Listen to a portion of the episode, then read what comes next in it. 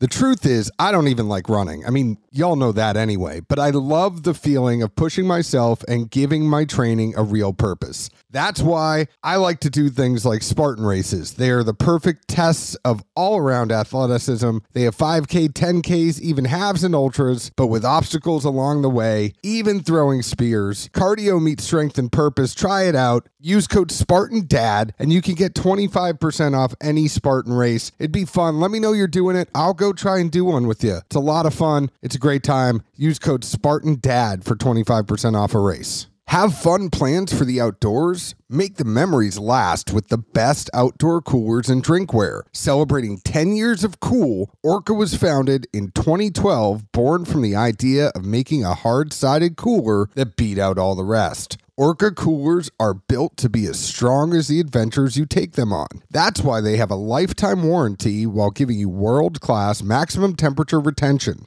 Orca's drinkware offers the same high quality, keeping your drinks icy cold or hot for hours, and they look great while doing it. Their stainless steel, vacuum sealed tumblers and martini cup are perfect companions for your next outdoor adventure. Go to orcacoolers.com backslash bourbon for 15% off your order. That's orcacoolers.com backslash bourbon for 15% off. Orca, make it last. Today's show is also sponsored by our friends at distilleryproducts.com. If you are a store, you're a group, you're a blog, you're a podcast, you're a distillery, whatever it is, you need laser edge glassware at wholesale prices. Reach out to me. I'd be happy to get you in touch with the whole family behind distilleryproducts.com doing amazing things. We use them. You should too at distilleryproducts.com. So, you know, I was in Knoxville for the weekend and I don't use, you know, social media too much on like my personal accounts, but occasionally.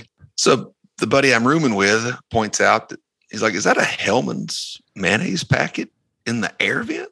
I'm like, what in the hell is this kid talking about?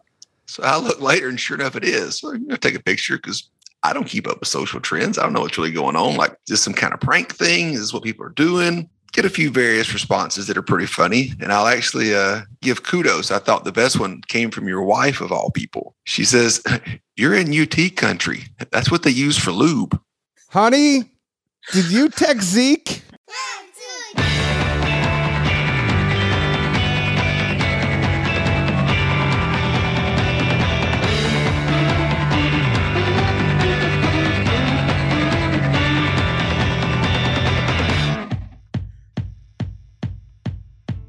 Hello, hello, everyone. My name is John Edwards. With me, as always, is Zeke Baker, and together we make the Dad's Drinking Bourbon. Wherever you are, whatever time it is, thank you for making us a part of your day. I have just texted my wife and asked her, "You told Zeke what?" We'll see what she says. Welcome to Dad's Drinking Bourbon. How are you, my friend Zeke Baker? Alive and kicking. Well, we have a very special guest tonight. And for any of you that have heard the buzz about this distillery, the buzz about this release, our friend Brett Atlas from Bourbon and Banter came out of retirement. He came out of review retirement just to review this Ben Holladay Missouri Straight Bourbon Whiskey that this gentleman that is on with us tonight distills. And that's Kyle Merklein, master distiller at McCormick Distilling. If it's not confusing, they put out Ben Holladay Bourbon. It is McCormick Distilling, like the Grill Mates. Welcome to Dad's Drinking Bourbon.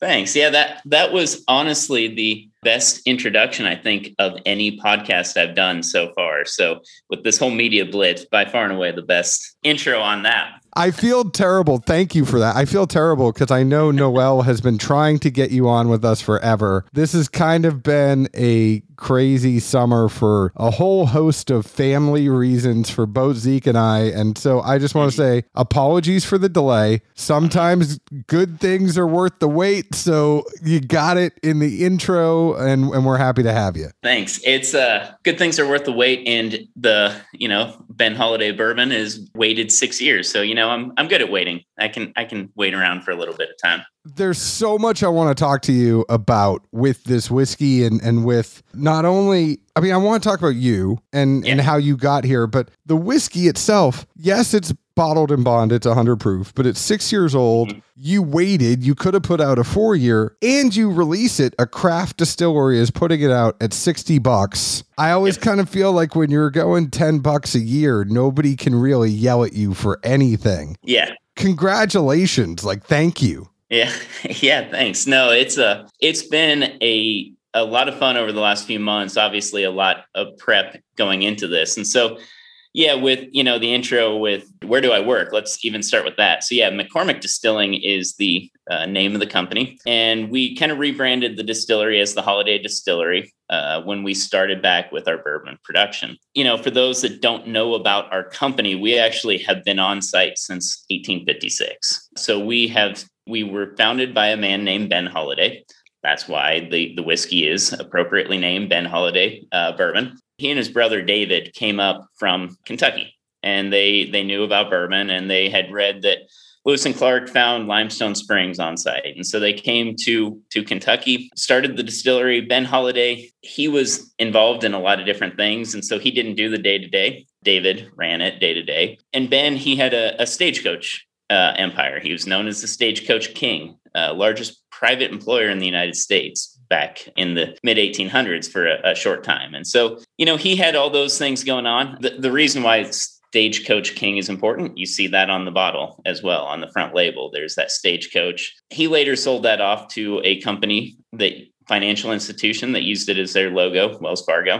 Uh, and then he invested in railroads. Over the course of time, uh, ownership of our distillery had had changed hands handful of times. And, you know, up until Prohibition, uh, we produced and then short break, obviously, during Prohibition, started back up. And that's where we got the name McCormick Distillery. A new ownership group bought us again in 1993 kind of expanded our portfolio a lot of vodka a lot of bottled products and then you know the bourbon trend was coming back and people actually like bourbon again and so uh, we started back up again producing in 2015 2016 timeframe and have been sitting and waiting on it and so you know that's a lot of the history but that that leads into how could we do that uh, right so for the last 30 plus years we've been building a portfolio of brands. We have vodkas, we have gins, uh, you know, handful of different offerings that uh, could help support us while we did this. And the ownership group, the board kept we kept tasting this and sampling it and, and presenting it to everyone.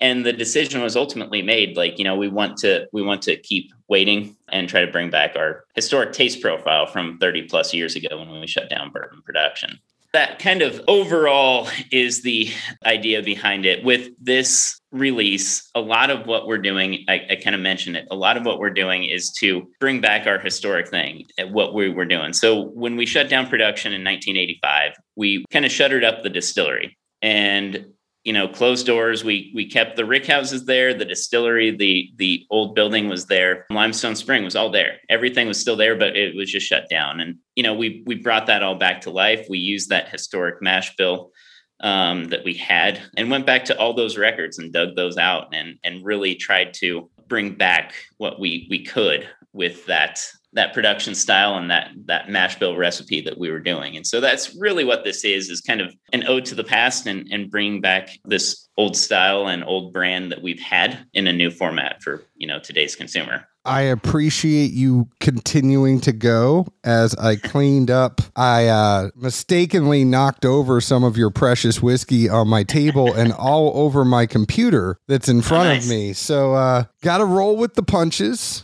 But yep going back to like the very beginning, there's so much you said in there. I, I, covered a lot. You did just everything real quick. You know, the tour. It's over. Yep, we're good now. Taste the bourbon and and go on your way. So you're like, this is going to be the quickest podcast I've ever done. I just gave the whole story. Gave the whole story. No follow ups. We're good. We're good. No. I love these stories about old brands. Like you wouldn't even know it, but here in Nashville, you know, what Belle Meade, which is now Nelson Brothers, he owned what eventually became Maxwell House Coffee at the same time that he started Nelson's Greenbrier Distillery. And it's like, uh, you know, you look at Ben Holladay, it's like all the stuff. I mean, you didn't even mention the fact that everything turned into Pony Express and yep all the other like all these brands that we know as big brands. Yes, there's the Wells Fargo thing, but I don't think uh, Ben Holladay would have appreciated them opening up extra accounts for their customers, but he would have appreciated the fact that they're using the stagecoach as their logo. Yeah, he really is a fascinating character, and it's it's crazy to think about all the different things that he had uh, had going, and then conversely, the only thing left standing of his legacy really is is our distillery. There's no other businesses or things that he invested in that that exist, and so it's kind of a, a, cool, again, a very cool backstory. And it's one of those characters that you could see making a bourbon brand around, but we don't have to make it up because he really is the founder of our facility. Like we we actually know that he was there in that you know still house in that cave and had that stagecoach line. He could have been loading up barrels of whiskey to send out west uh, in those stagecoaches so yeah, it's a it's a cool for sure, you know, and and that's just the founders, and I'm sure all of the owners over the course of the 160 years or so that we've had it have a similar interesting story as well. What I don't understand though is what took your group so long to actually capitalize off of that name. I mean, you think with some of the stuff that has been going on, it's like, yeah, we kind of started this in 2016. You yeah. would have thought that this would have been maybe a 2008 kind of thing. Like, yeah, that's, uh, a good point. Um, I, I selfishly will counter that if they hadn't taken so long, it probably would not have worked out for me to be uh, at the company. So I'm glad they glad they waited until the point that they did. So uh, that so is that a great segue. It's like you've done this before. so tell us a little bit about your story and how you got into distilling, and then how your paths merged with McCormick Distilling to get you there my background, I, I, grew up in on a farm in small town northwest Kansas with you know typical farm life, and uh, I you know I I didn't drink, believe it or not, and I didn't drink in in high school. I wasn't one of the kids that went out to a party. I was you know I guess studying math and science. I don't know, doing something lame. Went to went to college, you know, and my dad my dad said, "Hey, don't don't don't come back and take over the farm. I'm tired of relying on weather. Like this sucks. I, I just it'd be nice to have an income. So you should go do something where you can have an income." So I, I went to K State, Kansas State University. Went for engineering.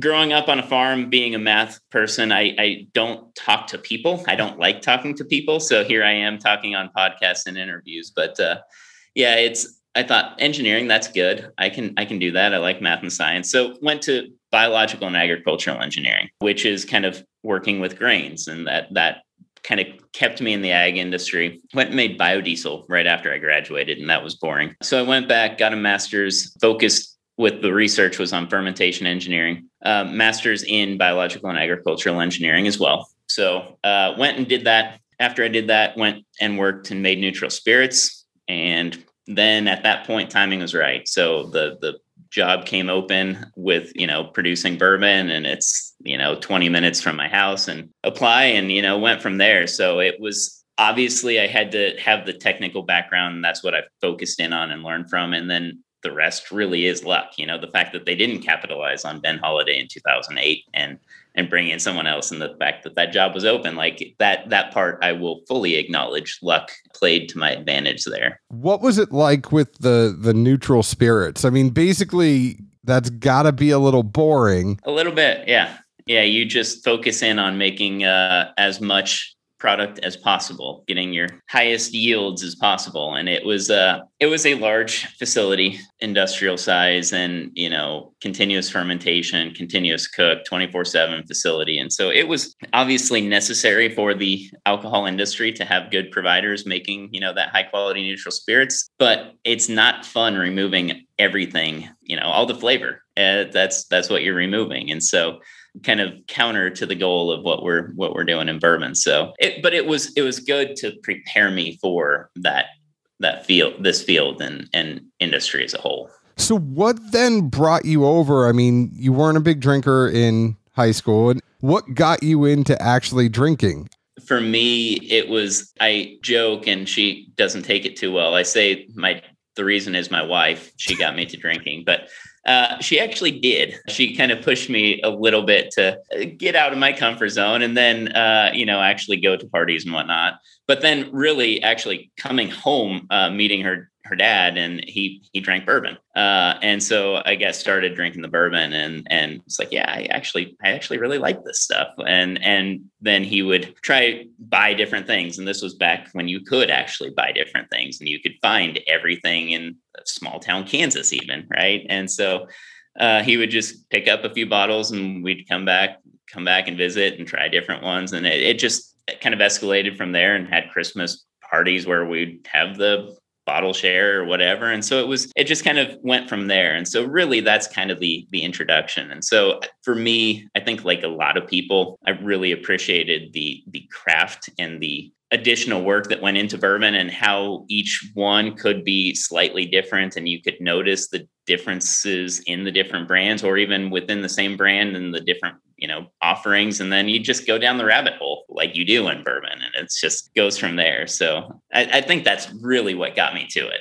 when you went over to McCormick, were they mm-hmm. already planning on doing the bourbon, or was this something that you kind of nudged them to do because of your newfound love for bourbon? It was already in process. And, you know, credit to a lot of our team that's still there is it was already installed and we had worked with some consultants and got everything kind of lined out and and ready to go. And so we were up and running and and able to go from there and then i was refining it at that point. And so it was more of a they had started things up and it was looking for someone to take it over full time and and that's where i came in. So uh, kind of piecing it together as they went but uh, ultimately did a good job of you know selecting everything and starting with it, you know the, the basics and the background where we we were uh, from the past. And that that laid a good foundation. So for all the dorks listening what did they go for with the still? Uh, so it's a vendome uh, 18 inch column still 20 trays. We wanted they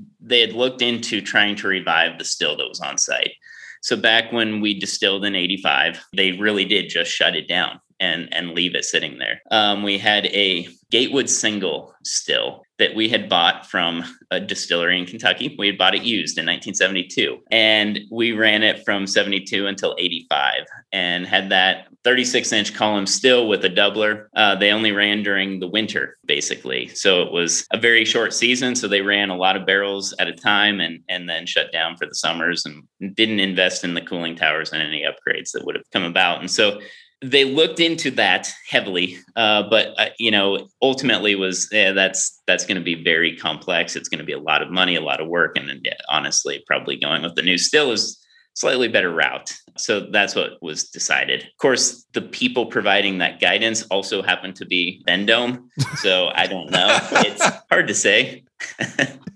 yeah, was the old it, one still there? It, yeah, it was it w- was still there, and we've used it around the facility for decoration. So in our event center, when we we built that, uh, it's now lining the front of the bar, and so you can walk up to the bar, and it's the the still is there. We made some beer coolers out of it, and we've we've placed a few segments, you know, around the distillery that have not been adulterated. When you come into the lane, the the uh, doubler is there marking it, and so it's got the holladay logo on it. So yeah, it's, it's still around. It's still hanging out. Cool piece of our history of really Kentucky uh, as well. So it's there, but it's not really there, Zeke. It's like they can't yeah. use it. We can't use it. No, yeah, I got not, you. No, that's where I was getting at. Like, if you get real bored one day and just a side project, I'm gonna see if I can bring this thing back. Yeah, I wish. No, it's it's no longer usable. So And without the cooling towers, they only ran it on days that it snowed. And yeah. yeah.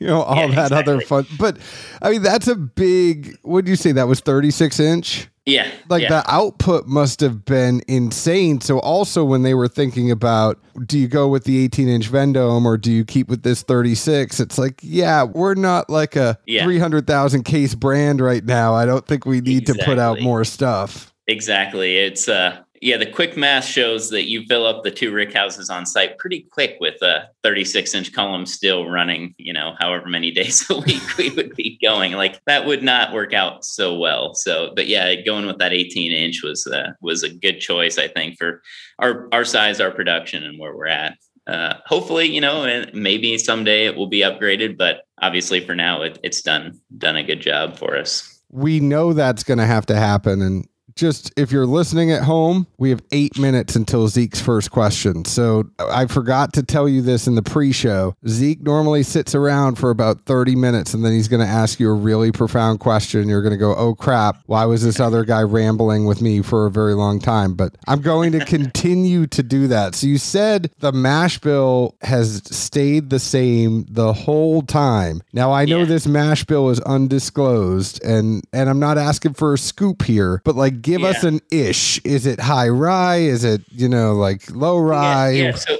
it's middle of the road. Uh, how about that? It, it probably would have been considered high rye back in the day, but now obviously people are drinking the what 40 plus percent rise in their bourbon. So it's nowhere near that. Honestly, I'll, I'll tell you this: 15% rye. So that's that's where we're lining out. And if you want the full one, you know, we're, we're not really undisclosed. Uh, you can come on. Anyone who's listening to this can come on a tour, and I'm pretty sure the tour guides say it. So you can come visit and you'll you'll hear it uh, on site. Yeah, 15% rye is what we're using in this. And so that's really going back uh, the historic one and going back to Ben Holladay's ledgers. You know, I, I haven't dug through those as much as I did the TTB ledgers from or documentation from the last you know from 1940 to 1980s and so that's what i was basing a lot of what i was doing off of is that the the information that they used in in all their recordings from the and the logs from back in the day you almost have your log and we were talking about this again before we started recording i love there's this distiller's journal on Yeah. the holladaybourbon.com and it's your kind of ramblings it's like Yeah. you know this is what i was doing for and the, the one that we have right here we have batch one of this holladay bourbon Yep. you look through here and you go okay it's warehouse c i used 100 barrels 21% of the barrels were from floor one and 79% were from floor five. You have seven floors in total. So this was a higher one, but not too high. All the notes, I'm not even going to, you know, because we have Yeah. you here, but all of your notes about what you played around with, the loss that was in Yep. like overall, we had a loss of 32.7%, which was higher than projected. Like, this is Mhm. all cool info. Yeah, you know, we we really focus in on transparency. That's what we want to do with this brand and trying not to hide anything for, you know, all the the people that want to know all this information. Yeah, here it is. We're we're going to tell you about it. And so that's a lot of what we're doing. Patrick Fee is our VP of marketing and often I think marketing gets a bad rap in in bourbon. There's probably a reason for it, but uh, I, I like Patrick, uh, and I hope he doesn't hear me say that. Otherwise, I'll never hear the end of it. But he actually is a bourbon consumer as well. And so the two of us, you know, we're we're deep into bourbon. We're looking at all of these things and and we're sitting around talking uh, in the marketing room and it's just like, hey, what what can we do and what can we how can we give information? And so it's let's let's put out this distiller's journal or can we put where the barrels are coming from on the website? Well, and then, you know, that led into why the website, why not the the label? Why not the bottle itself? And so yeah, we're really trying to give a lot of lot of information to the consumer about what we're doing and and let you kind of geek out about all the things that we geek out on about. I agree. Warehouse C, where it was aged, the largest Yep. warehouse on the site. But you said there's only two warehouses. It- so well- what was skipped, A or B? There is there is three. Um, so I, I lied, but there's only two in my mind that I'm planning on using. So a warehouse is the oldest. It was built or started construction, I think, 1897, and it was a small brick house. Uh, it had had total capacity maybe about 500, 600 barrels, so relatively small. But w- you know, about a decade ago, converted that over into executive office space, boardroom, uh, kind of like entry area for you know anytime we have visitors so the first floor is you know office space and the top of that rick house still has ricks and it still is bonded and it's not climate controlled but it's directly over say our president's head his desk. It's directly over the boardroom. Very nervous about actually going in there and whacking barrels. And you know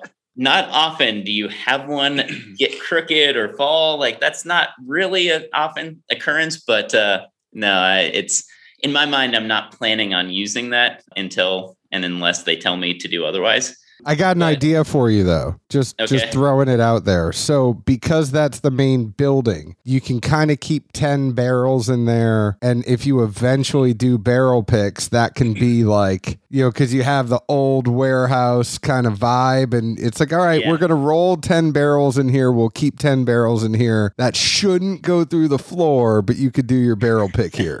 yeah yeah that that could work we'll we'll fill up the other rick houses i think though still first i don't know uh, it's it's a little nerve wracking but uh no yeah so a we went complete opposite order when we did this. I guess uh, A is the oldest, and it we're not not using it currently. B is the next oldest. It was actually in you know, it had been shuttered for a while and the roof had leaked. And so we actually needed to do a little bit more work in there. So we started then filling up C warehouse to begin with when we first started going back into into them. So C is what we'll be going or coming from first, and that's where uh, you know a lot of the first handful of releases will be coming from, first few years probably. And so that's that's the the one that we we are currently using. So yeah, C warehouse, largest one, newest one, um, built in the 40s, I believe. I'm looking at this right now. These are traditional wooden rick houses there yep. is a great stone building that I think is probably where your still is held. Yep. But these are, you know, when you look at them, it's exactly what you would look at when you go to Bardstown and you're seeing the seven yep. floor ricks there. I mean, it looks, you know, these are even white with all the, the black mold on the side of them, like you would expect them to look. So this yeah, is we, very uh, traditional everything that we're doing is that it's very traditional uh, bourbon um, and that's starting from the limestone spring to the column stills and continuing on to the rick houses. You know, that's something, you know, outside of Kentucky, Tennessee, Indiana, I, I really don't know that many places that have have uh, traditional rick houses like what we have. And so it's it's something we're glad exists. Uh, you know, a previous president was an operations guy and he you know wanted to expand cases and and other products and we weren't doing bourbon. And so he thought well you know maybe we should we should tear those down. That's a insurance costs a lot of money on those buildings like fire risk like let's just tear those down. So glad that didn't happen because it's it's worked out to our our advantage to have those back uh, on the facility. That would have been a pain to keep like to to get them back. I mean, what's it? Yeah. I think it's like five million dollars for each one of those buildings or something crazy. Yeah, it's it's not cheap, uh, especially with lumber prices being as volatile as they have been uh, recently. Yeah, we got we always are checking on quotes of things, and it's like, oh yes, you know whatever the number is now. Oh no, that's doubled now. So just yeah, steel is more steel is more economical than lumber at this moment in time. Like it, it was just weird for a while, but yeah, not cheap at all. Well, Zeke, it's time. Not have anything profound. I was just going to say it would be fun to put a you know a couple of leakers up there in that first office with all the office space under it, and just like see how long it takes to uh, matriculate down. And somebody's like, "What the hell is this stain? Or what's this dripping on my desk right now?" I don't know, but it smells and tastes pretty good. I'm not going to complain, probably. yeah, I, I, like that. That's that's a good one. One thing I did kind of think about too. You're talking about McCormick's and the clear spirit space, and uh, mm-hmm. I guess unlike you two, I could definitely admit in the uh, the early years to consuming a fair amount of McCormick's bottles as best I can remember. I think they're more vodka mm-hmm. than gin, being uh, the age I was, which I won't disclose, but I can remember a few of those. Yep. I think we even used them for uh, jug fishing as well. You know, three line little trot, trying to get some catfish late at night. But Something I didn't think of, and I, I, guess it would be before your time, but you know, I kind of thought back and wondered, did anyone ever, I guess, consider the path of Seagrams? As far as like, hey, we used to make non-clear spirits, and that used to be a big part of the portfolio. But you know, you mentioned 85, like back in the 70s, people weren't drinking it. Like, did they ever get yeah. close to just being like, all right, let's just sell off all of this portion because we don't know or think it's ever going to come back. And we need to, you know, make sure our revenue stream is solid. Yeah, I mean, really, the decision it was a different ownership group at the company previous when we shut down production in in '85, and so that that company uh, had another bourbon facility in Illinois. Uh, and so they at that time the decision was, hey, do we do we invest here at in, in McCormick Weston here, or do we just shift everything over to that and then and kind of slowly it, it was the rick houses were full but stopped down production and slowly sold off all that inventory over that time and so yeah i mean the consumer was very different, uh, obviously. and so we focused in on that. So yeah, it was, you know, there probably were a lot of people that did just want to get ultimately get rid of it and didn't think it was coming back. But thankfully that didn't happen and it kind of worked out for i guess our favor is that it's it's a pretty small complex uh, so when the current ownership group bought it the bottling facility and and where all the all the brands and all the expansions were happening on that side they're right there with the distillery right across mm-hmm. the street. And so just kind of selling it off or kind of shutting everything down didn't really save much or do much for it. It was just kind of let's close everything up and just not even look in those buildings or use them as storage for conveyors or whatever we got to have around for the bottling lines. And so that that's what it became. At this point, it's got to be kind of a uh, a great blessing in disguise. Like, man, thank yeah. goodness we didn't follow the trend that literally everyone else did. That you know sounds like from you know what the model was of like, oh, this is never yeah. coming back. Nobody's buying this swill. Like, just, just clear it, get rid of it. We're done here. Like, let's go find some other way to make money. Hopefully, we we did find the ways to make money, but it was uh, thankfully still stayed there. And you know we I, I heard a story. I, I, wish I could have seen, honestly, the distillery when it was shut down because it, it sounds like it became a mess after 30 years, right? uh, but they, where our current cistern is, where all the, the spring water filters in, they had just put like a giant steel plate across and covered it up and, and whatever they did to cover it up. This thing is 15 feet across and it's it's 45 feet deep or 35 feet deep, holds 45,000 gallons of water. Right. So, like, they had just capped it. And apparently, someone had their desk over that metal plate and they didn't know what was underneath it. Like you, there was a little hole and you could kind of hear water running, but like you couldn't actually, you, you didn't know what it was. And then when they took that plate off and they exposed this well, it's like, holy crap, I was sitting over that like for 10 years. And the person's like, like what would have happened if what would have happened if I fell? yeah. Like I wish I could have been around for stuff like that because un- unboxing everything again after that amount of time, I think I think it was pretty fun for a lot involved. That's what I was waiting on. Like, um, so what or who fell in and how bad was it? they did completely empty that uh, just to make sure that no one had fallen in over the years and that there was nothing hidden at the bottom. And then it did refill. So we knew the well, the spring water was still going and we could empty the well and it'd be all good. So the funny thing would have been at, at the bottom of the well, it was like, hey, this is the original recipe in a time capsule that Ben Holladay put down there. That would be awesome. Yeah. Let's talk about this whiskey for a second. And Zeke, we could go back to other questions, but I am dying. I've had this, I, I spilled some of it, I refilled it.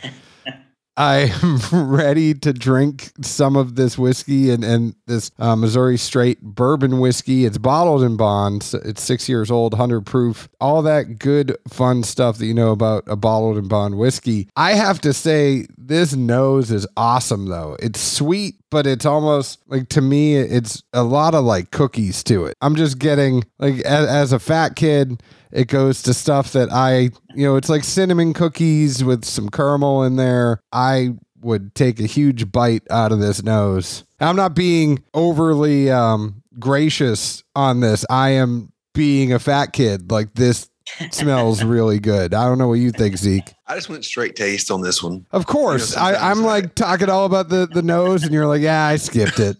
Man, you know, I've been kind of lazy lately. I, I don't know. It happens sometimes. Plus, like, so I'm literally being also lazy and I, I guess what I would call frugal, but I'm writing all my notes in the back of an envelope and there's only so much space on one side. So I was like, all right, how much room do I really have to put down everything I'm probably going to think of with the uh, the ADD brain? So I'm like, let's just go tasting notes and random questions. Now it's not being lazy because that's making the guest sound like you don't give a shit. It is more Zeke has been challenging himself in different ways, and so there was a while where he was really relying on his nose more, and then I feel like he felt like he got too reliant on his nose, and he's now trying to overcorrect the process, just so you don't think he's half-assing oh, it. Oh no, I, I don't think that there's I, I honestly I can kind of appreciate it because I so I don't ever at the distillery, I don't when people are there doing tastings, I don't ever give tasting notes or comments about it. Like, you know, I want everyone to experience it on their own. But I go through a giant old spiel and go through everything, right? And uh there's sometimes when I just want to say, you know what? Guys, this is bourbon. Let's let's just sit and drink this and talk because I, I don't want to do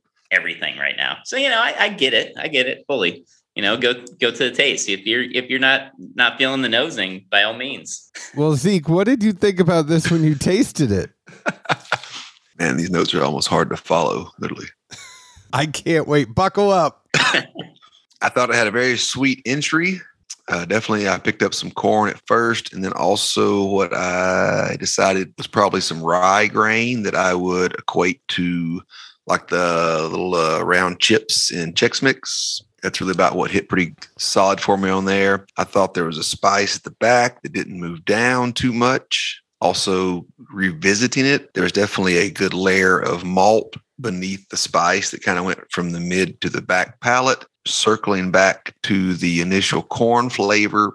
I thought that kind of definitely carries it the whole way through. I thought it was more like a, a honey type tea product and or honeysuckle. If you ever like, you know, had those as a kid and you break them off in the back, but it was also not too, you know, earthy or medicinal. It just seemed to have very natural flavoring. My final thought, just to try and round everything out, I thought that the finish was much more like a like a dew coming off the ground if the ground's your tongue.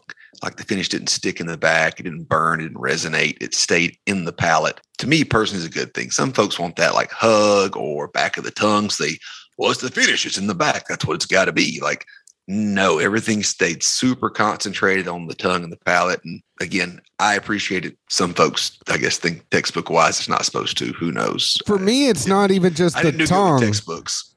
yeah, I, we know you didn't do good with the textbooks. For me, it's not like the tongue as much as it is the roof of my mouth.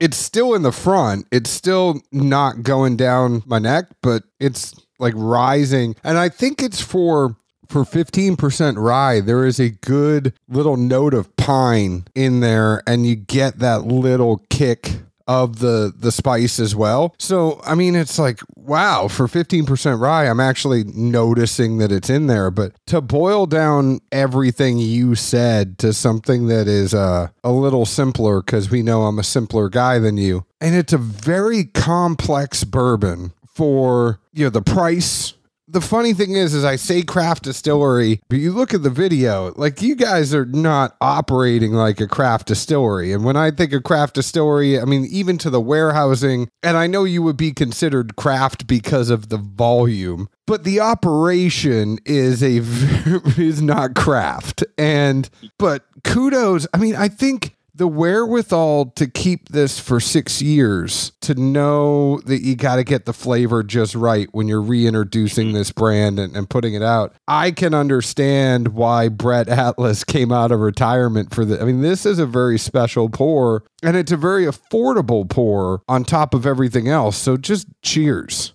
Yeah, thank you.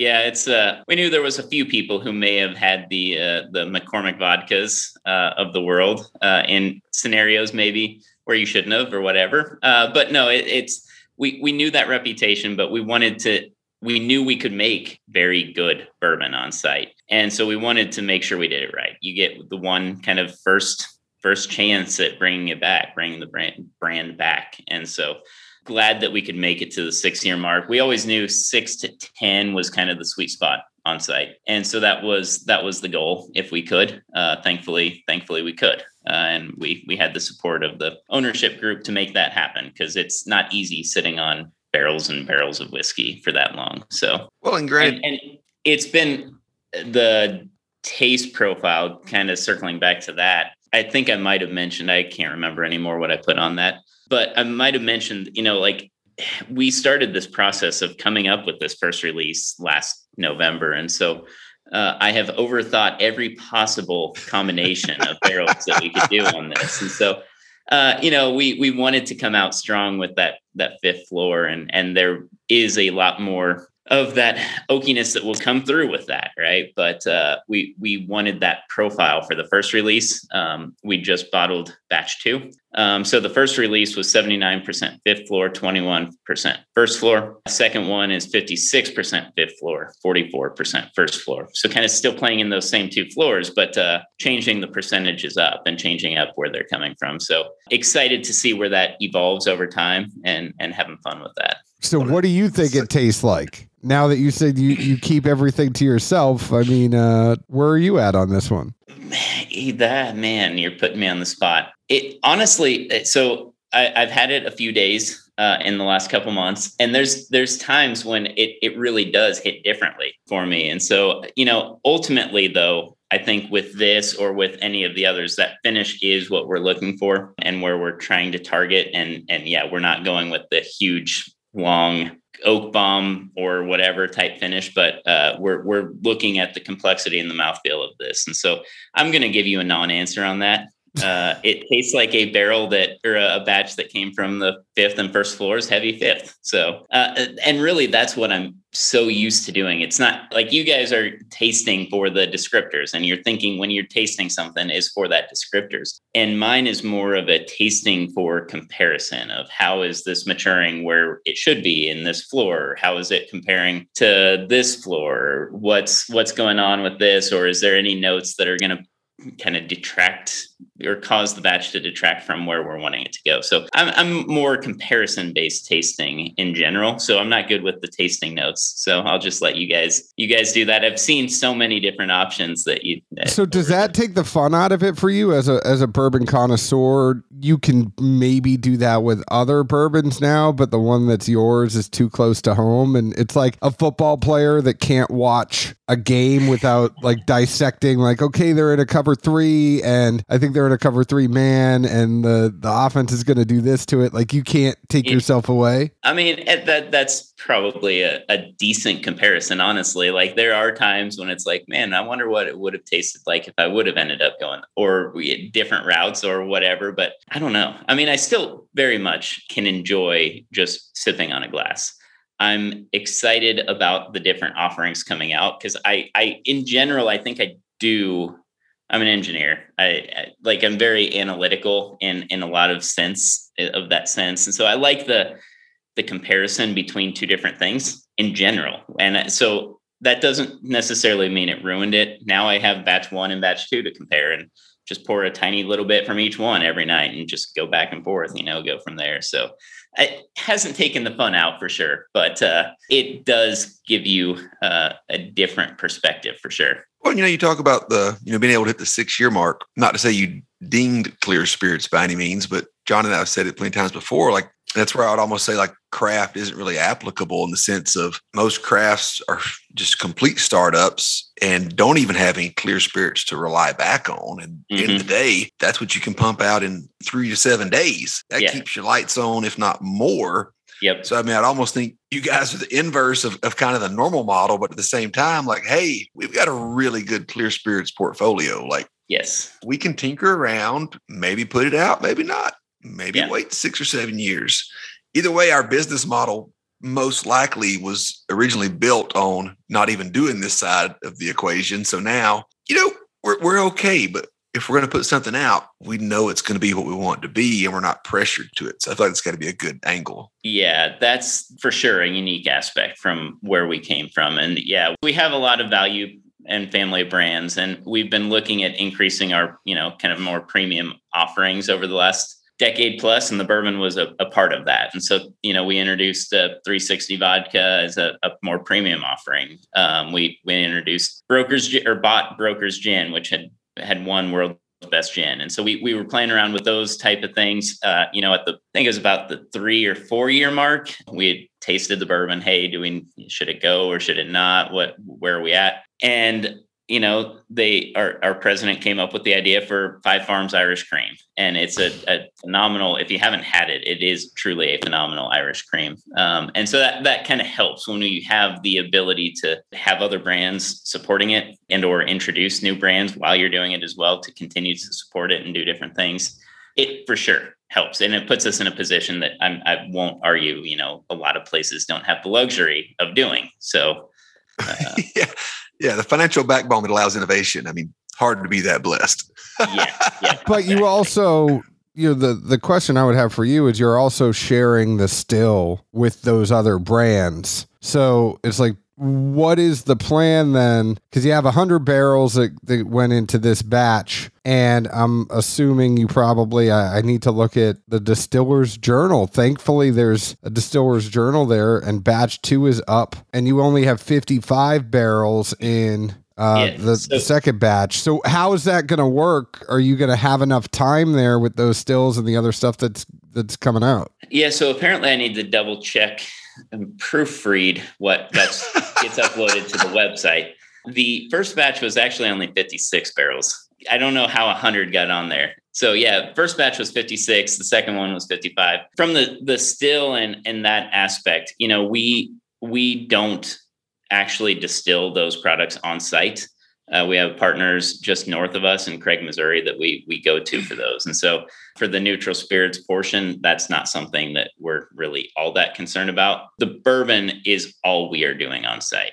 You know that was made clear. Of this still is just for bourbon, um, and that's that's all we do. And so that's that's kind of where where it will go and where it will continue to go. Long term planning, you know, we'll we'll figure out different releases. This has Ben Holladay. It's using that rye as the, the secondary grain. We'll have a more widespread release maybe next year if it's ready for a wheated mash bill. Um, and so that'll be coming out as well. Um, still determining all of that. So there's there's a handful of things uh, coming up, and we've been working on that kind of that long term planning uh, of the distillery. So cooperage or cooperages involved? Yeah. yeah so we're sourcing uh, barrels all from Independent Stave Company in Lebanon, Missouri, and we're using a Char three barrel. Barrel entry proof is 118. So yeah, that's that's kind of the standard. We we had used Independent Stave previously, and so immediately knew we wanted to go back to them. Then, kind of going in 2019, the Missouri state legislature passed a regulation for Missouri bourbon uh, labeling. And so one of those requirements is you have to use Missouri barrels. So Good for business. We we were already doing that, so uh, we we fit the bill there. But, Try to yeah. get those tourism dollars there. You know, like Pride of yeah. Missouri. You got to get a, a, whole bunch of stuff in there. Yep, exactly. Yeah, we we are fitting in with uh, a lot of the other ones, and so yeah, there it, it is unique. I mean, obviously Missouri, it's very much like Kentucky in that aspect of yeah, we got the corn that's growing everywhere. We have the limestone spring water. That's not part of the requirement, but we have that here. Uh, we have the the climate that is favorable to bourbon, and then throw in we have white oak that's grown here that's used in bourbon barrels and made here. And so, yeah, there's there's a lot of a lot of similarities between Missouri and, and Kentucky or wherever that you wouldn't typically expect, but they are there. So yes, it was meant to kind of bring that tourism piece out. The only other thing I had, maybe I guess from an engineering or like nerdy aspect, if you want to call it that, you threw out climate control kind of subtly. Any particular thoughts on uh, if, if that's better or worse than a good old Mother Nature? You know, I, I won't say better or worse. Uh, it's definitely obviously cheaper if we're not using the climate control. and I'll I'll point out a couple things with this question is so, you know, our in general, our rick houses are actually smaller than Kentucky or Tennessee. They're in terms of barrel storage. So they're the same height, seven stories, but they hold, you know, a fraction. I've seen what what are some of the rick houses, 40,000 barrels or whatever. We're at 10,000, 12,000. And so it's it's a quarter of the overall footprint. And when you think about it like that, your your kind of ratio or your your surface area of the walls to the ratio of the the barrels is higher for us um, and also we have less thermal mass in that building and so it doesn't stay as cold long or the the changes can influence the bourbon quicker than what you would have if you were having a barrel in the middle of a rick house that could hold 40 50,000 barrels. And so it's really just kind of a different structure overall. And so for us, it works.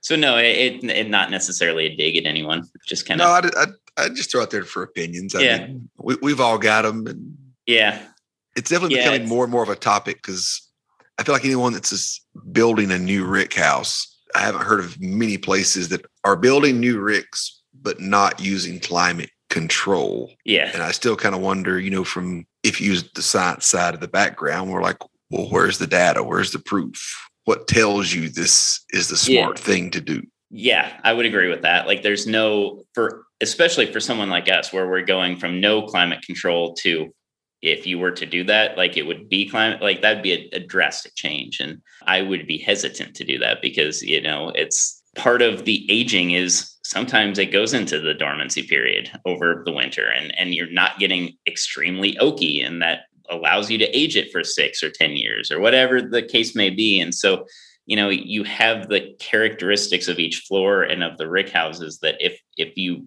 for us, if we did something like that, it, it just would be completely different. Wouldn't know how to do that. And so, yeah, there there could be a difference, and it's not to say one thing or another, but you know, if you if you aren't going from that and then suddenly throw it in, I, I would have a hard time knowing the quality of the bourbon and we would struggle with that for sure. And that's thankfully you know we're, we're not doing that and so we can put the floor information on the bottle and and truly mean it. There is a difference between the floors difference in climates and it's just naturally occurring. And i kind of feel like if you're a jim beam or a jack daniels or a wild turkey or a heaven hill and you're mass producing your staples Yep. Okay, yeah, you want to keep a similar profile and your batches are thousands of barrels and you don't yep. want it to be different, then great.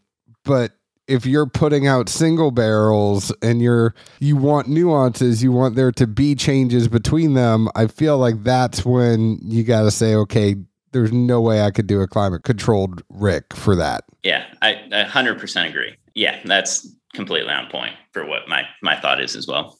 Well, I know we're going into the wee hours of the night, which we tend to do, and, and we record when the kids go to bed. But before we close out, you mentioned a wheated. The website mentioned you might do single barrels. What else y'all got up your sleeve over at uh, the Holladay Distillery? Now that it's out, it's like okay, now now what do we do? Like, there's a lot of things that we could we could start rolling out. So, yeah, you know, I'm hoping um, that will, and this is again a very small thing for local audience, mainly only in the Kansas City area to us, but you know maybe for each each one of these batches we do, we also have the uncut version of that and just barrel proof that you can buy and compare the barrel proof and compare versus the the bottled and bond one. The wheated will be a big big portion. Single barrels and or store picks and or those type of things. That's that's a thought as well. Um, and then then ultimately uh, 10 year 10 year variation of both this and the wheated so a handful of different items coming up.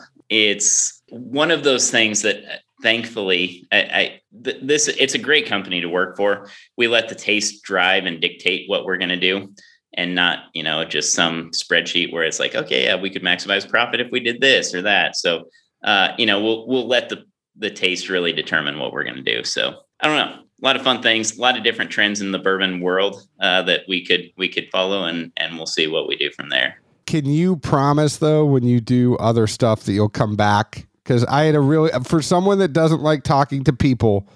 you do a very good job at it, and you are welcome here at Dad's Drinking Bourbon anytime you want. Awesome, thank you. Yeah, yeah. Anytime we have a have a new thing out, we'll you know we can set something up for sure. Perfect.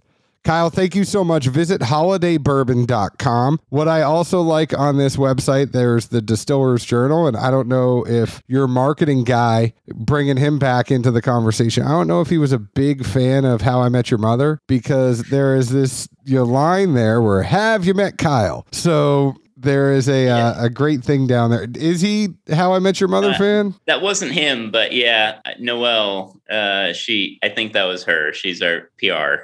Uh, yeah. Noelle is great. I've been talking to Noelle. I'm gonna have to ask her if she's a big How I Met Your Mother fan because I, I think that was her. Yep. well, have you met Kyle? The other fun fact about Kyle, he is going for his PhD. So, congratulations. We wish you well in that. Yeah, I don't thanks. know why you decided to go to Mississippi State over uh, it, it, Kentucky or Georgia, which is well, your... frankly logistics. Uh, I didn't want to leave my job uh, or move or get divorced, so uh, I went with something that could be an online type of type of thing, and so uh, doing yeah doing Mississippi State. They have a, a, doctorate there online and and working on that, and we'll see where that that lines out. I got to start working on dissertation type stuff uh, soon, and I don't know. The thought of writing a dissertation is starting to get a little overwhelming, but uh, going to look into data analysis. There's uh, with 20 plus thousand barrels, there's there's a lot of data, and I want to be able to handle that better. So that's kind of the the focus. So yeah, that's the the. I guess I'm a I'm a K State guy, so I'm a Big 12 guy. But now I guess I have a SEC school that I don't know. It's yeah, I should have picked a, a more prominent football school or something. But I don't know. Mean, talking bourbon always interests people, right? Yeah, exactly. No, we're just giving you hell because I graduated from Kentucky and Zeke graduated from Georgia. So we're kind of like, I don't know, like, do people pay attention to Mississippi State? Yeah, I I, I don't think so. I, my boss actually graduated from Ole Miss, so yeah, he he doesn't really seem to care about Mississippi State either. So it's Zeke just gave me a look like, man, you're gonna get hate mail. I'm still bitter about what Mississippi State did to uh, DeMarcus Cousins in the basketball. You know, they were they were pretty hard on him, and us Yeah. cats we don't forget. So it's Yeah, all it's I- all in love. Mississippi State Bulldogs. I'm just saying, it's all love. Don't worry. I just had to get a shot in. But Kyle, we wish you best in your pursuance of a higher education and and the art of distilling. You did a hell of a job with this. Go to holladaybourbon.com. Go to holladay 1856 on Instagram. All the other socials. Thanks again. yeah, I feel like you thank should spell it, John, because it's not like a holiday. Oh, H O L L A D A Y. Holladay. That wasn't necessary. Go ahead and find us on Facebook at Dad's Drinking Bourbon, Twitter Bourbon Dads, Instagram at Dad's Drinking Bourbon. Please leave us an open and honest review, just like we leave open and honest reviews about the whiskey we drink. Zeke, where else can the folks find us? Good old Nashville, Tennessee. Cheers, y'all.